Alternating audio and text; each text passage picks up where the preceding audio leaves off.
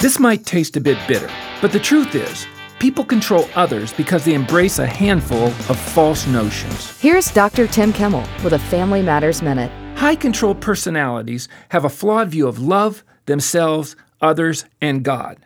While they're motivated by good intentions, they feel others will simply mess everything up unless they take charge of choices that technically aren't theirs to make. And so they pry, meddle, coerce, intimidate, shame, or isolate in order to bring about the intended results.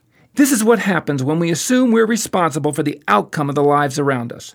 But our spouse and children have minds, gifts, and dreams of their own. They alone are responsible for their choices. Working against God's gracious plan for relationships creates a whole host of unfortunate consequences that simply aren't worth it. More information about Tim Kimmel's book, The High Cost of High Control, is available at FamilyMatters.net.